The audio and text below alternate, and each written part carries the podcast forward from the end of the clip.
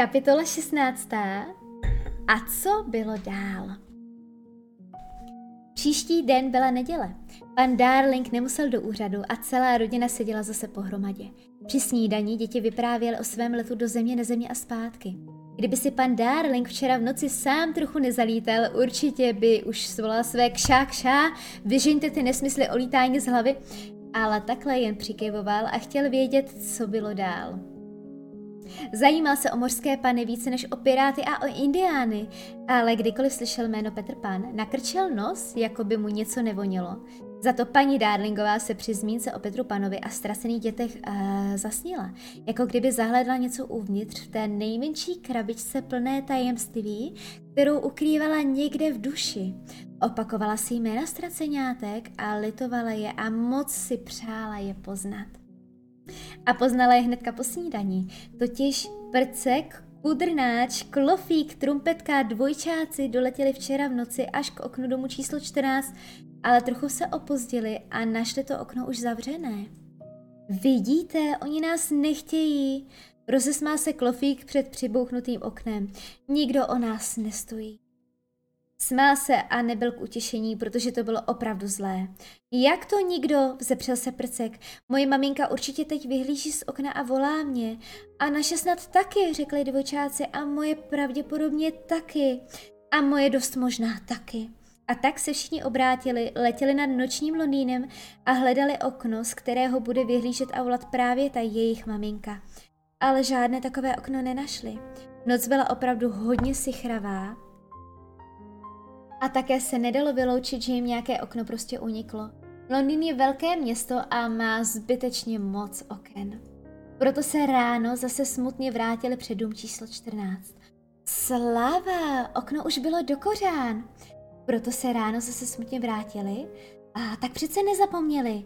Dítě se poradili a došli k názoru, že udělají mnohem lepší dojem, když Darlingovým vpadnou slušně po schodech, než kdyby k nimi vnikli oknem. Zazvonili a sotva jim Nana otevřela, srovnali se do řady v chodbě a oznámili, my jsme tady.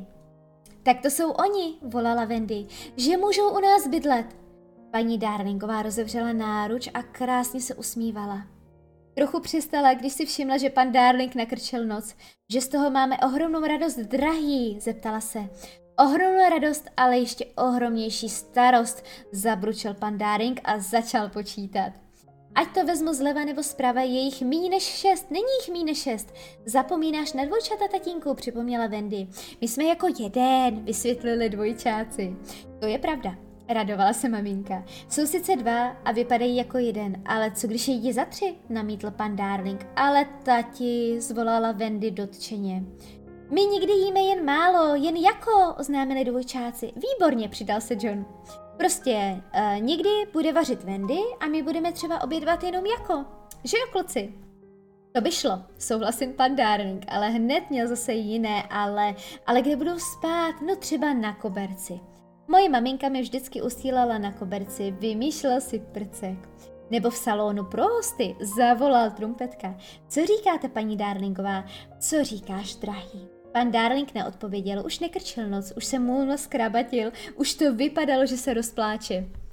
Co říkáte, paní Darlingová? Co si o tom myslíte, Milána? No a co já? Mně se tady nikdo na nic nezeptá, já jsem tady jako pátý kolo u vozu. Ale to ne, křičeli dvojčáci jednohlasně. My si například nemyslíme, že jste pátý kolo uvozu, mážený pane Darlingu, nebo si to snad někdo tady myslí? Rozhlíželi se po celém domě. Všichni volali, že si to nemyslí. I Nana štěkla, že něco takového nepřipadá v úvahu. A pan Darling se pousmál a řekl, tak dobrá, pojďte dál, podíváme se, jestli vůbec nějaký salon pro hosty máme. Průvod v čele s panem Darlingem prošel celým bytem, nakoukl do každých dveří, ale dětí postupně ubývalo. Nejdřív se trumpetka stulil do klubíčka u krbu v pokoji. Kudrnáč usnul vedle v křesle. Prcek si našel pěkný kot v kuchyni a Klofíkovi se zalíbilo v boudě. Ne naproti tomu vůbec nic neměla. A dvojčáci si lehli na bok těsně vedle sebe na žehlící prkno v předsíni.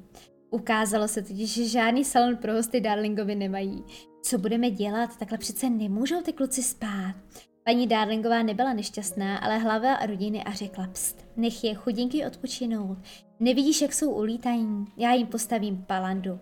Kluci ti pomůžou, řekla Wendy. Mě postavili na ostrově za chvíli celý domeček.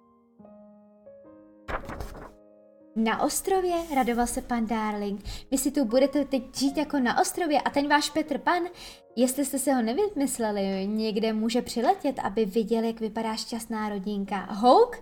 Domluvil jsem. Ještě tu noc spalo šest všech kluků na, palu, na palandě. Vysoké od podlahy až ke stropu. Wendy, John a Míša usnuli ve svých postýlkách a paní Darlingová si konečně sedla ke krbu. Zahodila vyšívání a vzala si klkovlny a jehlice. Místo nějaké zbytečné dek, dečky musela teď nutně uplést šest svetrů. Oheň v krgu poklidně plápolal a stalo se něco jako na úplném začátku příběhu. Pletení vykouzlo z ruky, paní Darlingová v křesle lehonce a původně usnula a navštívil jí sen, ale byl to sen? Okno se otevřelo a do pokoje skočil hezonký chlapec v oblečku z průsvitných listů neznámého stromu. Petře pane, vydechla paní Darlingová, zůstaneš tu s námi? A budu muset chodit do školy? Ano. A pak do úřadu jako pan Darling? Ano. A budu se muset holit? Ano. A ne, a ne, a ne, vykřikl Petr Pan, já se nechci holit a nechci chodit do úřadu a ze všeho nejmích chci chodit do školy. Ale co z tebe bude? No co by? Už klíbil se už zase pišně Petr. Země už je a pořád bude, přece Petr Pan. A Wendy za mnou přiletí, kdykoliv si vzpomenu. Ale to nejde, vylekla se paní Darlingová. Wendy za chvíli vyroste a zapomene lítat a zapomene i na tebe. Vidíš, i já jsem na tebe zapomněla. Ty jsi mě znala? Užasl Petr. Myslím, že ano, když jsem byla malá, ale pak jsem vyrostla. A pak přišel pan Darling a pak se mi narodila Wendy a John a Míša a já jsem na tebe úplně zapomněla. Vidíš, jak jsi hloupá, to Wendy na mě nikdy nezapomene. Vyhykl Petr pan uraženě a odletěl do noci plné starých hvězd i potměšilých zvědavých hvězdiček.